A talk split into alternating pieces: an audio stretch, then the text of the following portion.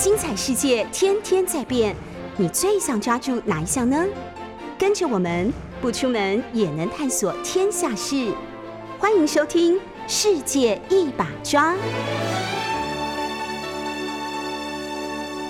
欢迎收听六九八九八新闻台。现在您所收听的节目是《世界一把抓》，我是台北市议员钟佩君。我们同时也在 YouTube 九八新闻台频道开直播，欢迎大家透过直播收看收听。差不多网络上的关键字，还有今天的四大报头版都在关心两件事：一就是疫情，然后二就是在昨天刚落幕的两场选战哦。所以，我们等下会一一的来跟大家讨论跟分析。那今天的 Google Trend 网络热门关键字搜寻里面，呃。跟疫情有关的关键字就占了一半哦，前十名疫情有关的就占了一半，包括本土、二级警戒，还有疫情新闻跟防疫等等的关键字。好，先来看其中这个第十名，大概在新竹这一带的人才会知道，就是竹科这边有工业气体公司发生的大量粉尘外泄，然后这个随风扩散，那这一带的民众。真的是饱受其害哦，就是因为这个粉尘很轻，然后虽然有清扫车出门去清扫，但是。这个粉尘很轻，所以有一些飘在屋顶，然后跟着这个风，隔了一两天之后才慢慢落下。然后马路啊，还有这个农田里面都是粉尘，大概像金盐颗粒大小，但是已经降落在地面了。只要车子经过，就又带动飘飞，所以当地的李林长都很头痛啊。那除了房屋、车辆，还有一些农作物都遭殃了。那目前受影响的范围大概有三公里，就是大家看起来以为这个一月雪，但不是啊，是这个珍珠盐粉呢。那是一家竹科里面的工业气体公司发生外泄飘出来，但是这个公司又说他们的桶槽完整没有破裂，所以现在还在找确切的原因。不过造成这个民众生活困扰，现在也去当地跟这个居民讨论后续的赔偿事宜。好，那其他的关键字都集中在讨论疫情的部分哦。首先是昨天有了比较大的变化，就是听众朋友应该都知道，昨天的这个本土。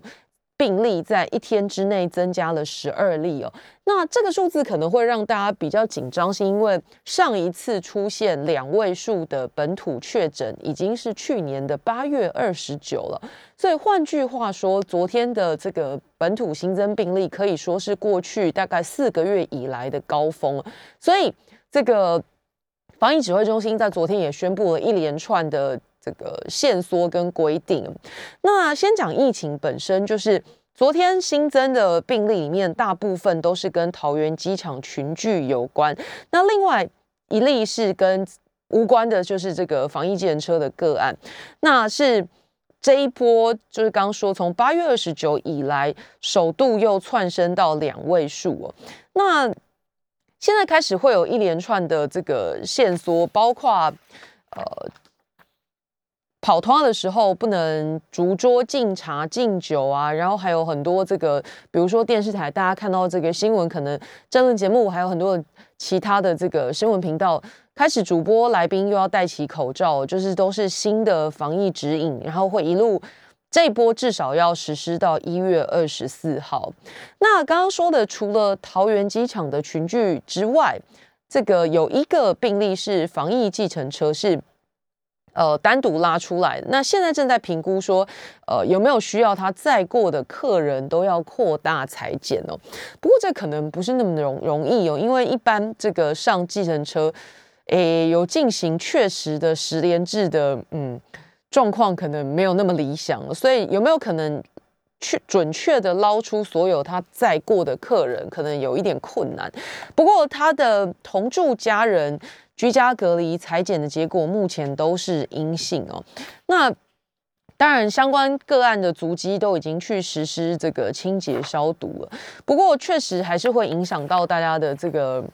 我觉得日常生活就是很明显。今天像刚早上我们这个大安区有市政参观团，那本来是四车报名，呃，一百六十个人是全满的。不过今天临时没有到现场的。大概有十几人哦，那就是跟里长说，他可能有点担心，然后没有来。大概一成左右，就是呃不想要出门的。那其他的大概呃这个周末我的观察是，昨天我有到这个万华去，那西门町的人潮跟我前几个礼拜看起来呃目测是有一点消长的，所以多多少少大家看到这个疫情的新闻，还是会难免有点紧张，或者是我觉得台湾人都蛮自律的，会自己约束自己，减少出门啊。那除了自我约束之外，有一些是必须一定要做的，就是要提醒大家。刚刚说了，指挥中心在昨天的记者会又宣布要这个二级警戒维持到一月二十四号。那戴口罩的规定是有加严的，不过还是有一些例外的情形。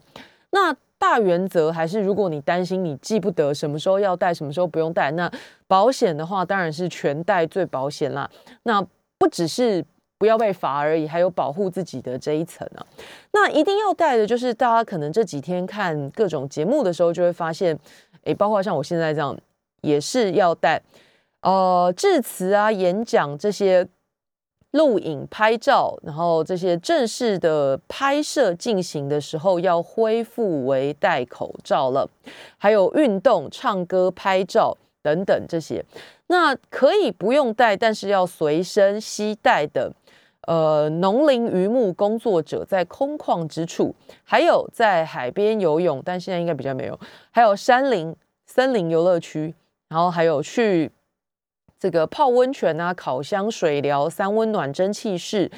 这个口罩容易湿掉的这些场合，可以不用戴。所以简单来讲，除了上山下海，还有你去种田跟捕鱼这些吃。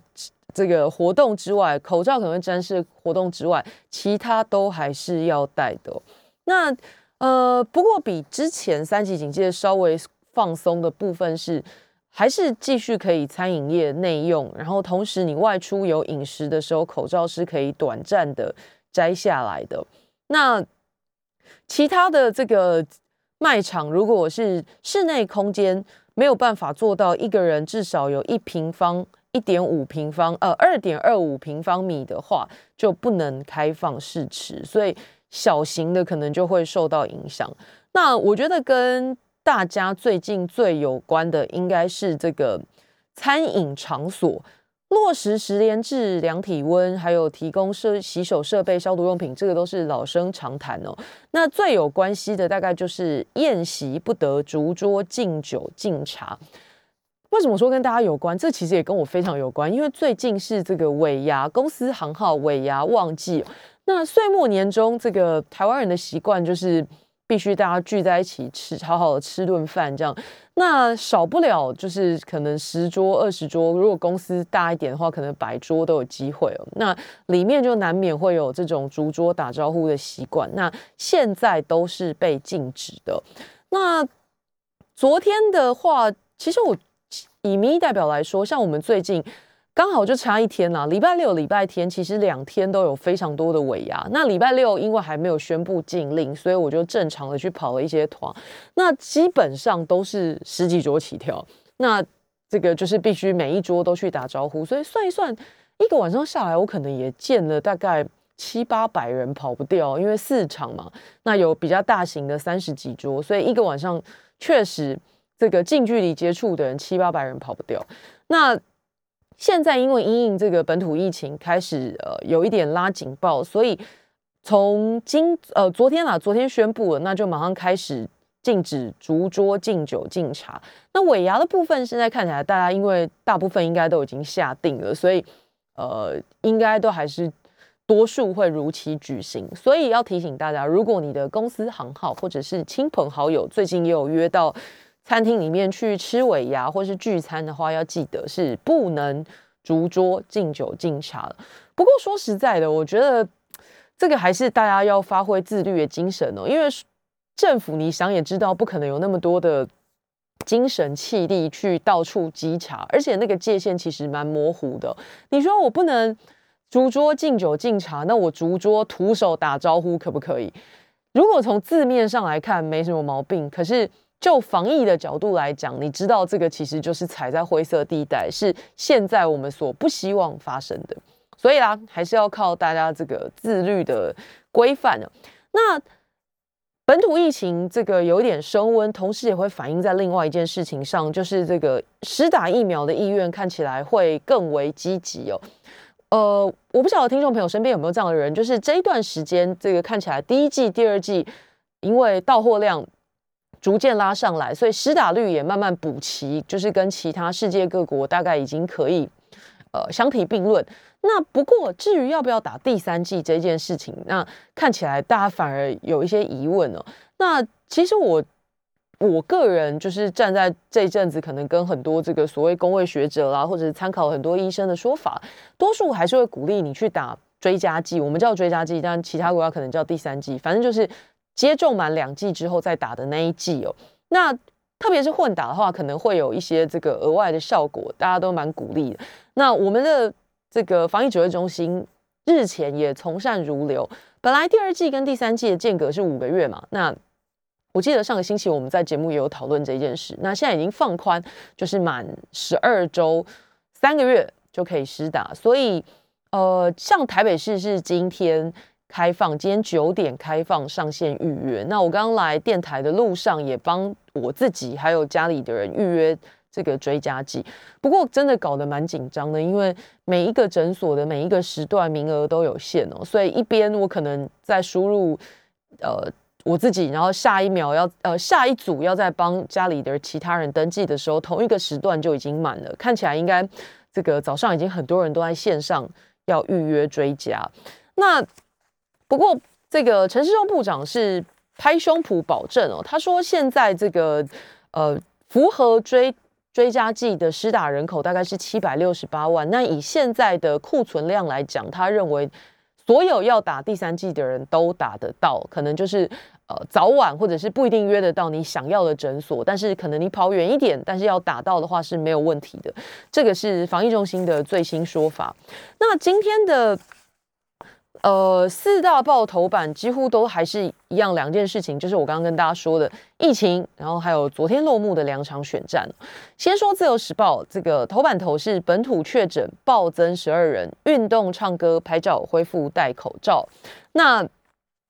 会让大家紧张，就是上一次本土病例出现两位数是去年的八月二十九日的十三例，那昨天新增的个案都跟桃园机场确诊相关的占十一例，再加上这个一个是北市的防疫计程车研判是旧案，那加计 omicron 变异株序列跟清洁员不同的防疫计程车司机案一七二四零桃机相关确诊已经累计二十五人了。那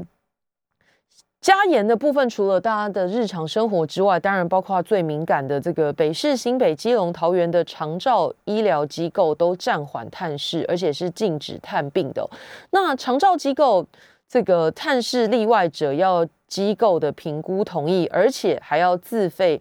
三天之内的这个筛检阴性证明，才能够进到医院里面去。大家看起来都是对这个这一波疫情严阵以待，毕竟有了这个去年的，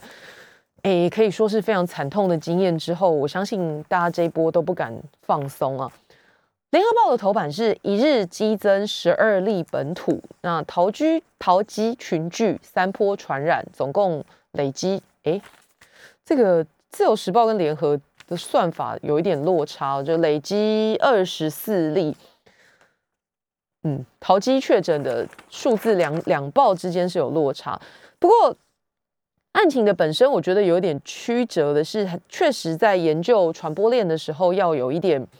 这个敏感性哦，因为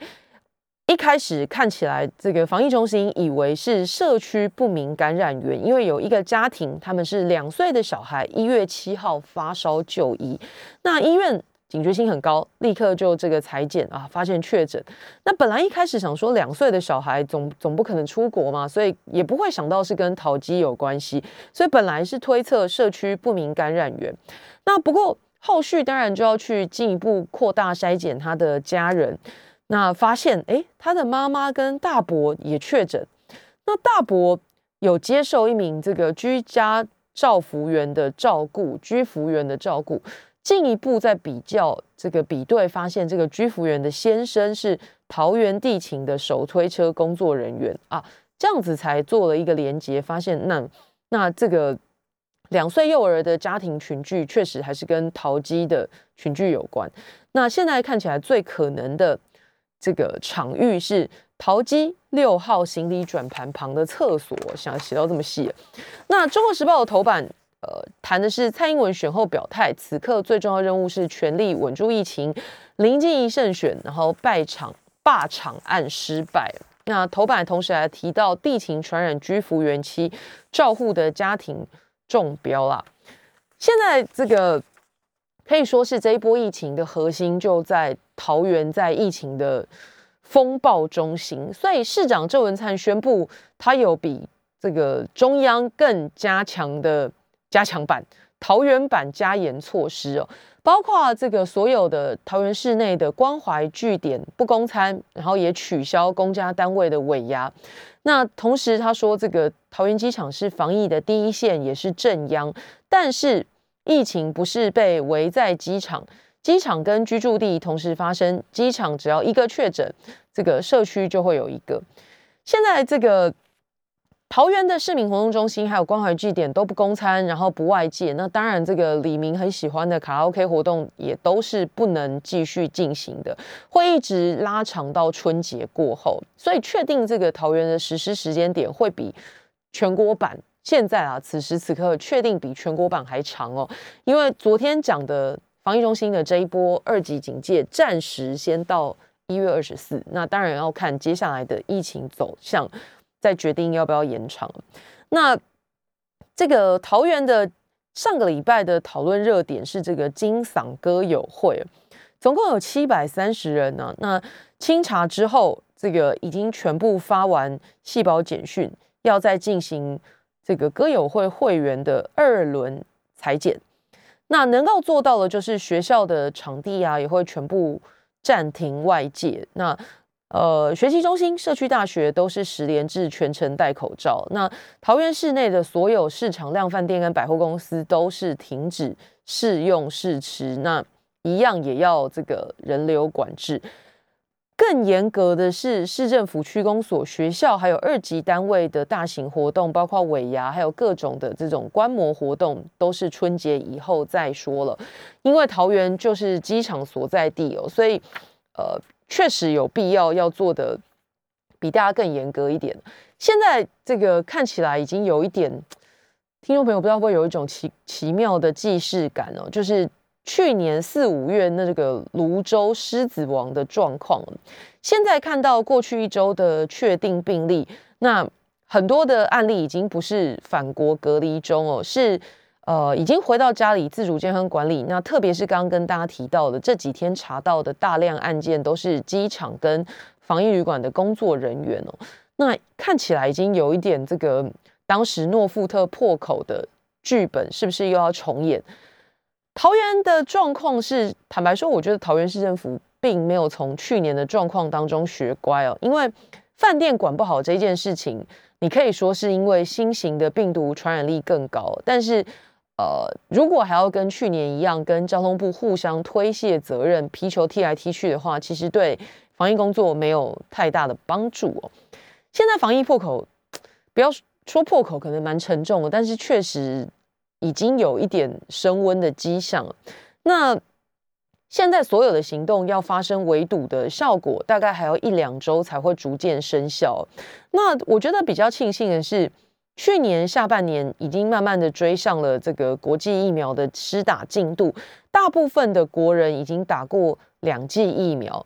那当然可能会有听众朋友说啊，不是还是会有一大堆这种突破感染的状况吗？但我要跟大家讲哦，虽然有。突破感染，但是我相信应该也很多人很清楚，就是起码你打过两剂的人，就算感染，轻症的比例会占很多。那比较不会再像上之前完全没有防护的时候，可能一染疫就是重症，甚至丧命。那如果一定要说的话，今年比去年乐观的情形是，这个疫苗的施打率有追上来。那就算是突破感染，但是在症状跟传染的状况都会比去年来的呃稳定一些，这是我们政策上的成果。那再来就是新型病毒株的特性，现在看下来似乎是拿这个毒性换感染力哦。那欧美各国的数据来看，虽然是挡不住大流行的趋势，但是确实这个重症跟死亡的人数都没有相对的攀升，所以。就算在这个其他的国家，社会恐慌跟医疗体系的负担都没有去年夏天来的那么严厉哦。那当然，在国内的状况就会是，呃，要打第三季的民众就会非常热络。比如说，昨天全台各地很多地方都大排长龙，那新北跟台南甚至还出现符合资格但是要打没打到的这个民众，特别是莫德纳需求量很大。那今天开始，这个中央会在陆续把莫德纳补发到各县市。那高雄的部分是开了大型的接种站，那第一天就有四千个人预约，果然是受到这个疫情的催化。那再加上入冬，可能本来就会有一些这个流行传染病。那过去我们当然是打流感疫苗，那今年我觉得大家对这种疫苗接种的意愿都会比较高一些。那台中的部分是开了四十三处的快打站，服务六十五岁以上的长者。那各地都开始为了第三季在加码努力当中。先就进一段广告，马上回来。我是台北市议员钟佩君。上一段节目跟大家谈到这个呃本土疫情，因为在昨天又窜升到两位数，是八月二十九以来的这个高峰哦，所以确实让呃不管是中央或者是地方一般民众都会比较紧张一点的。那第三季。施打从昨天开始，各地都有排队的状况。那会不会像之前一、二季一样，这个要打打不到呢？这一次这个指挥中心可是底气十足，因为陈时中说，这个中央库存疫苗超过八百万剂，然后各地县市政府的卫生局都还有一百一十万剂，所以加起来有九百一十万剂。那现在符合这个已经。这个就是十月二十五以前已经打过两剂，在一月底可以打第三剂的民众有七百六十八万，所以加减乘除一下，发现疫苗是这个多过可以打的人，所以陈时中这次拍胸脯说：“哎，找不到第三剂，打不到第三剂的来找我，我来帮他打。”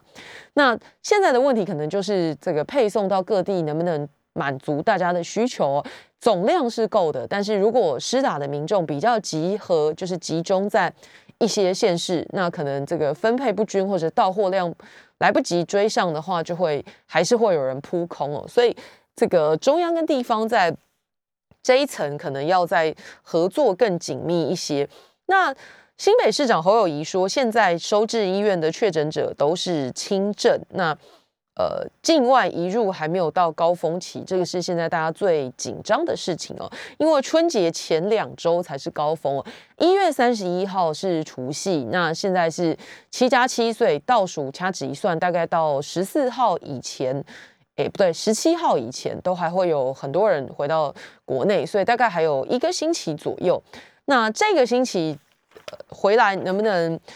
把持住，就是会是一个很关键的事情哦。那说到这个机场防疫哦，台湾的这个防疫措施，其实从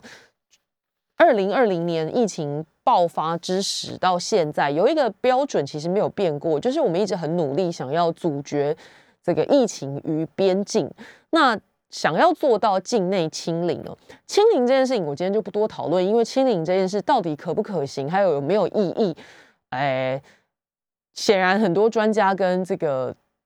防疫中心的想法是不同的，那包括很多的学者可能建议说啊，随着这个病毒性降低，然后传染力加高的变异株出现，那我们是不是要去思考说，哎，这个与病毒共存这个方向啊？那其实已经建议一阵子，但是以现在国内的医疗量能看起来还做不到，所以首要的目标还是继续想要维持境内清零哦。那想要境内清零，边境的角色就很重要了。现在当然是这个入境的人都要直接往防疫旅馆送哦。可是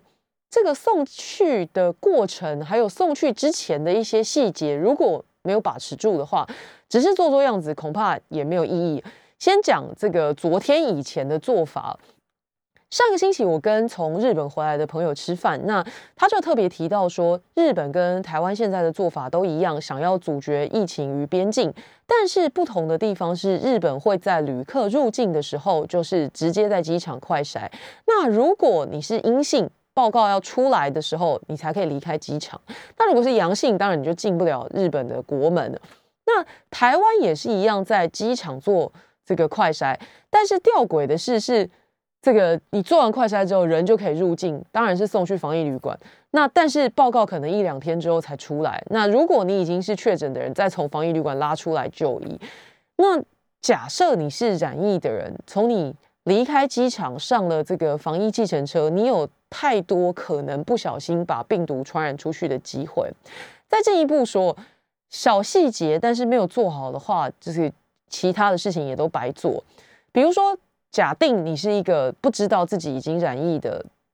返国旅客，那你在机场哎接受了快筛，然后上了计程车，因为报告还没出来嘛，所以你也不知道，政府也不知道，那你就上了计程车。防疫计程车当然看起来是很严肃的哦，司机这个全身防护衣，然后车子里面乘客跟司机之间有塑胶的隔帘。然后这个车窗也要全程都打开，然后乘客的行李箱把手，整个行李箱，还有整个乘客的全身，甚至连脚底都要彻底的喷酒精。哇，那我讲到这里，你应该觉得防疫自车看起来这个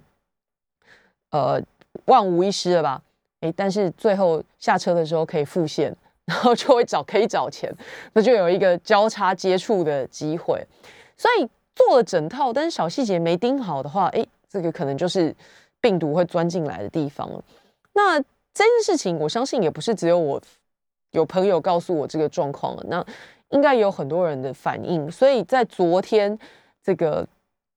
防疫中心终于指挥中心做了调整了。那让这些春节以前会有大量境外移入者可以更早被发现疫情。所以现在开始规划是长城航班入境的时候要在机场采阴。才能离开。如果阳性，就直接送医院了。那最快会从明天开始这个新的措施，所以就不会再有呃，你裁剪了之后，然后把你往旅馆送，然后两天之后报告出来，再把你从旅馆拉出来就医这个情况。现在就直接在机场等。那如果很不幸你已经是确诊的人，就直接把你送去医院了。那现在这个如果采阴就放行，走原本的路线，那。采阳之后，刚刚说要紧急启动这个机制送到医院，但是送哪里，还有救护车数量够不够，后送的这些细节啊，还有包括证照查验啊，行李谁来领，这些都还需要一些动线哦。不过，诶，春节返乡潮已经开始一段时间了，那现在才开始做，当然是慢了一点，但是亡羊补牢，还是希望这个中央可以赶快把。长城旅客快筛的新做法，赶快推上线了。那另一方面，也有很多人呼吁说，这个美国是不是应该列为高风险地区哦？其实现在从这个所谓春节返乡潮啊，入境旅客，美国并不是最多的，第一多的是越南，然后第二是印尼，第三是中国大陆，第四旅客数量才是美国。可是如果你进一步交叉去比对确诊的人，美国的数量确实是很多。那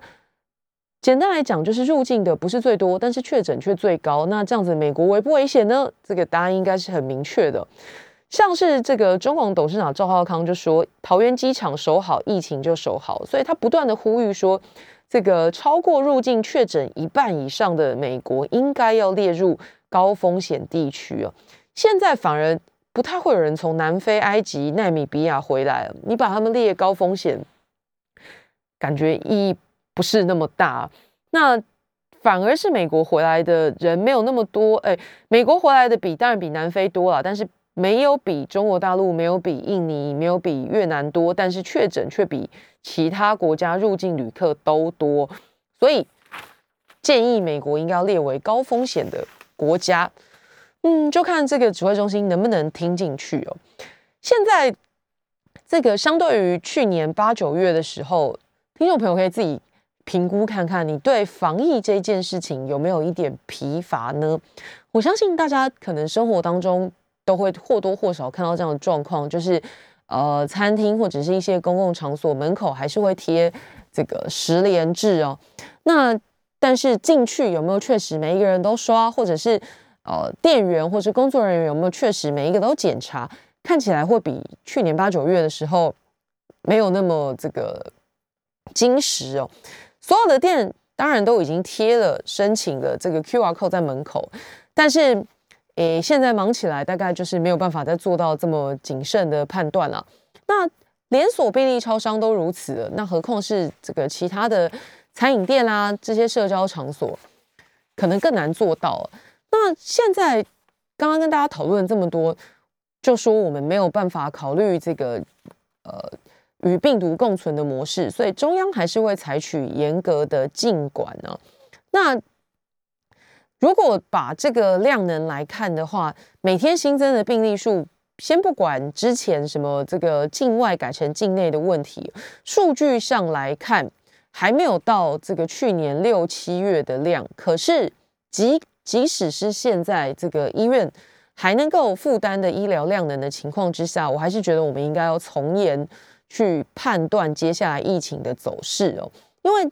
虽然我们这个一二季已经追上了世界的趋势，但是如果你从欧美，还有这个以色列的状况来看，就是疫苗打好打满，甚至以色列三季都已经打完喽，可是新增的病例还是爆棚了。所以，我们是不是也要开始盘点跟规划，能够承受的病例数量是多少？然后，一个重点就是。各医院是不是要用分流专责的方式？那尽量不要影响其他医疗业务的进行哦。去年这个三级警戒期间，真的最苦的就是本来有就医计划跟需求的民众，很多可能本来已经排定六月、五月要开刀的，那因为疫情拉警报，结果很无奈的又出院。那如果之后当然是状况不好，才能紧急再进来开刀。那就算。没有那么恶化，但是想必本来应该五六月开的刀，那延后开总是还是延误嘛，所以受影响的人其实远比我们想象的多很多。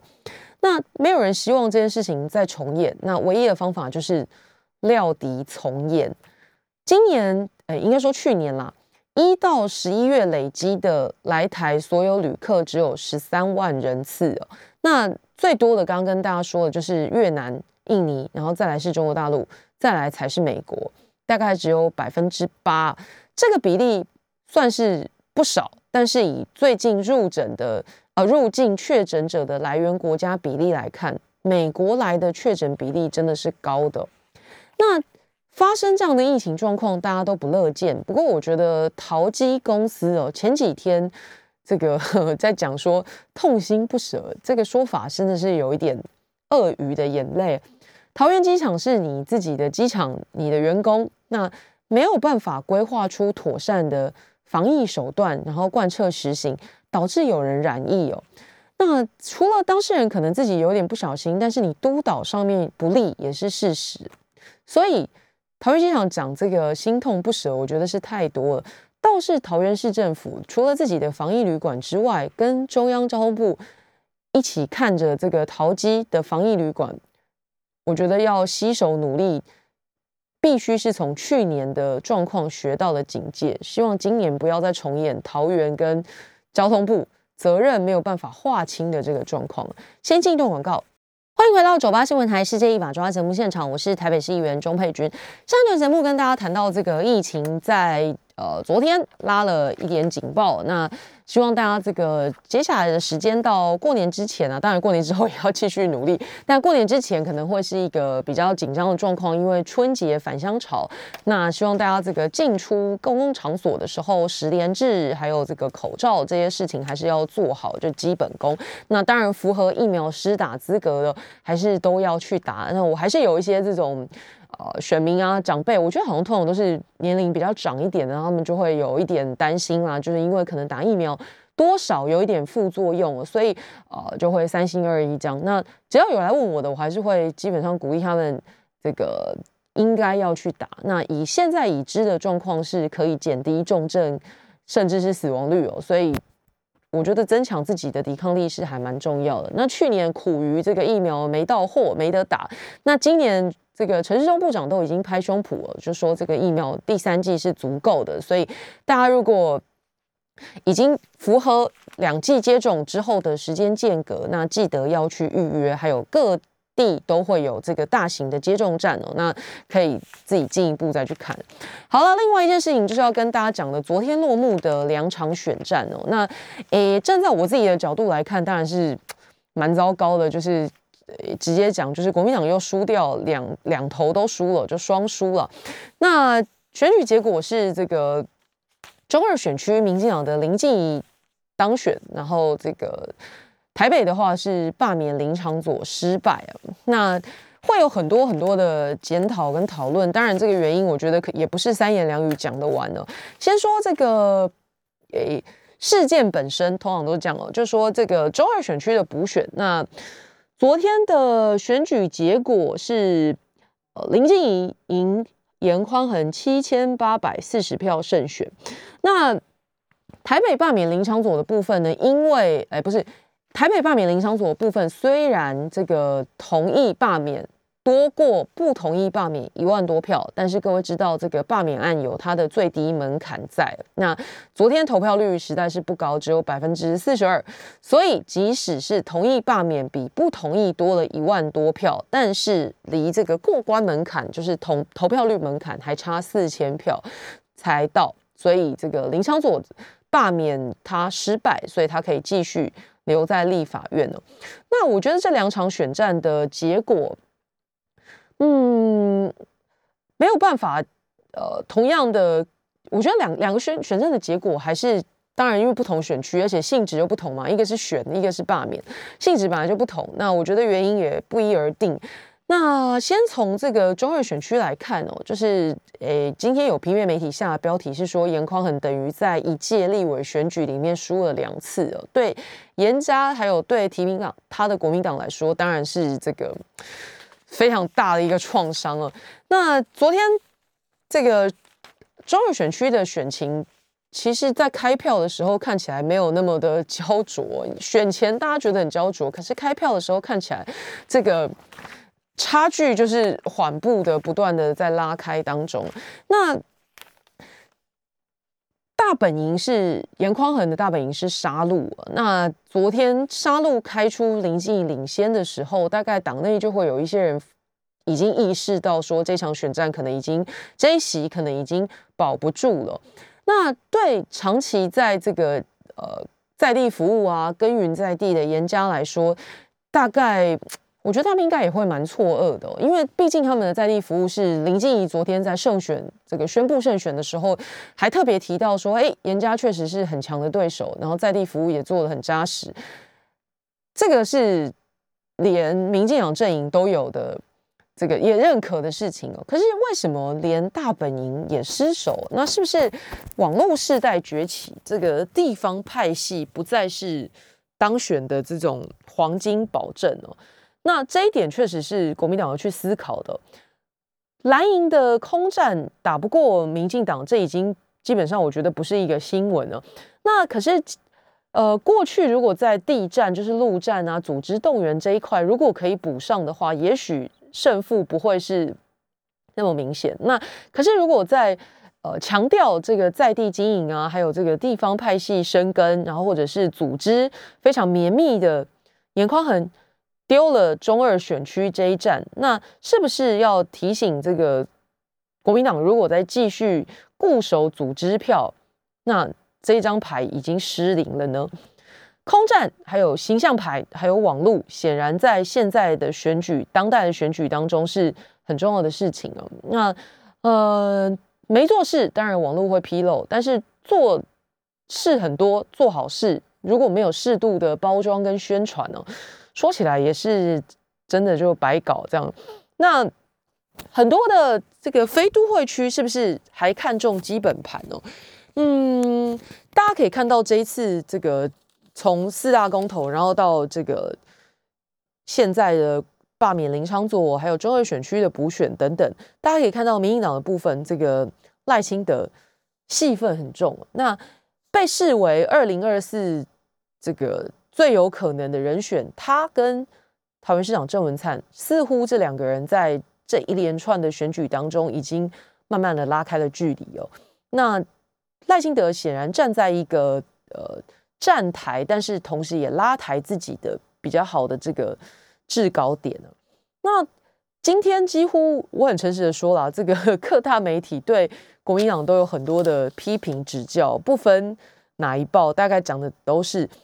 几个点就是说，是不是战略不明？不知道到底这两场仗为什么而打，然后没有一个明确的战斗方向。然后再来就是这个检讨主席的角色。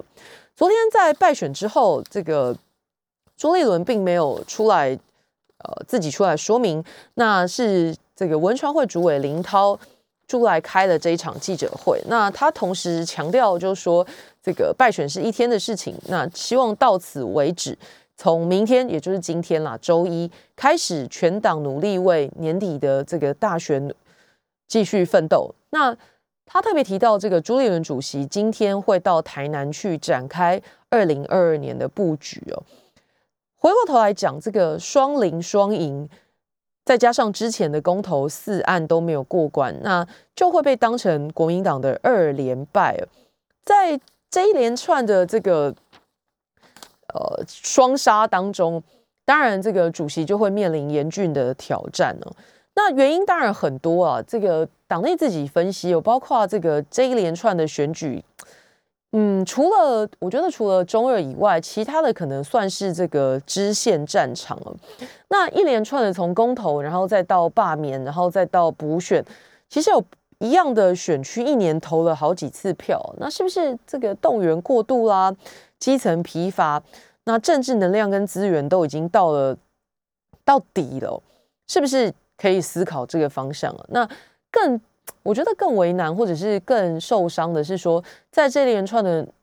耗损或者付出当中，并没有办法去撼动蓝绿板块，就是到最后还是又变成不可避免的政党对决。那战场一开这么多个，对在野的国民党来说，确实是。一件蛮吃力的事情啊，那只是说，如果你要这个振奋一下支持者，就是可以思考的角度是说，嗯，几乎是这个可以当成全国性大选的公投案，蓝绿板块还是绿大蓝小的格局，但是某一个程度来看，你也可以说蓝营在北部、中部还是有一定的支持度哦。那如果表现不理想的，比如说云林，比如说这个彰化。公投状况不理想，那这几位县市首长，国民党籍县市首长自己的连任之路就可能要再更加把劲，也算是一个提前大概一年左右的一个提醒啊。那这个，但是如果你一定要问我，我说从这两场选战，大家可以找到一些比较这个振奋的必须要做的事情哦。那另外一场选战就是刚刚讲的这个呃台北的。罢免林长佐的案子哦，台北万华是在去年的五月变成疫情的热区啊。那当然在这一段当中，你可以说这个呃要罢免他的这一方战线凌乱，可是你要看的是这一位立委最后其实是同意罢免他，比不同意多了一万多票。所以即使因为投票率未达门槛，他继续留在立法院，但是下一次要竞选连任的时候，恐怕也不是那么轻松的事情了。我们下个星期再见哦，拜拜。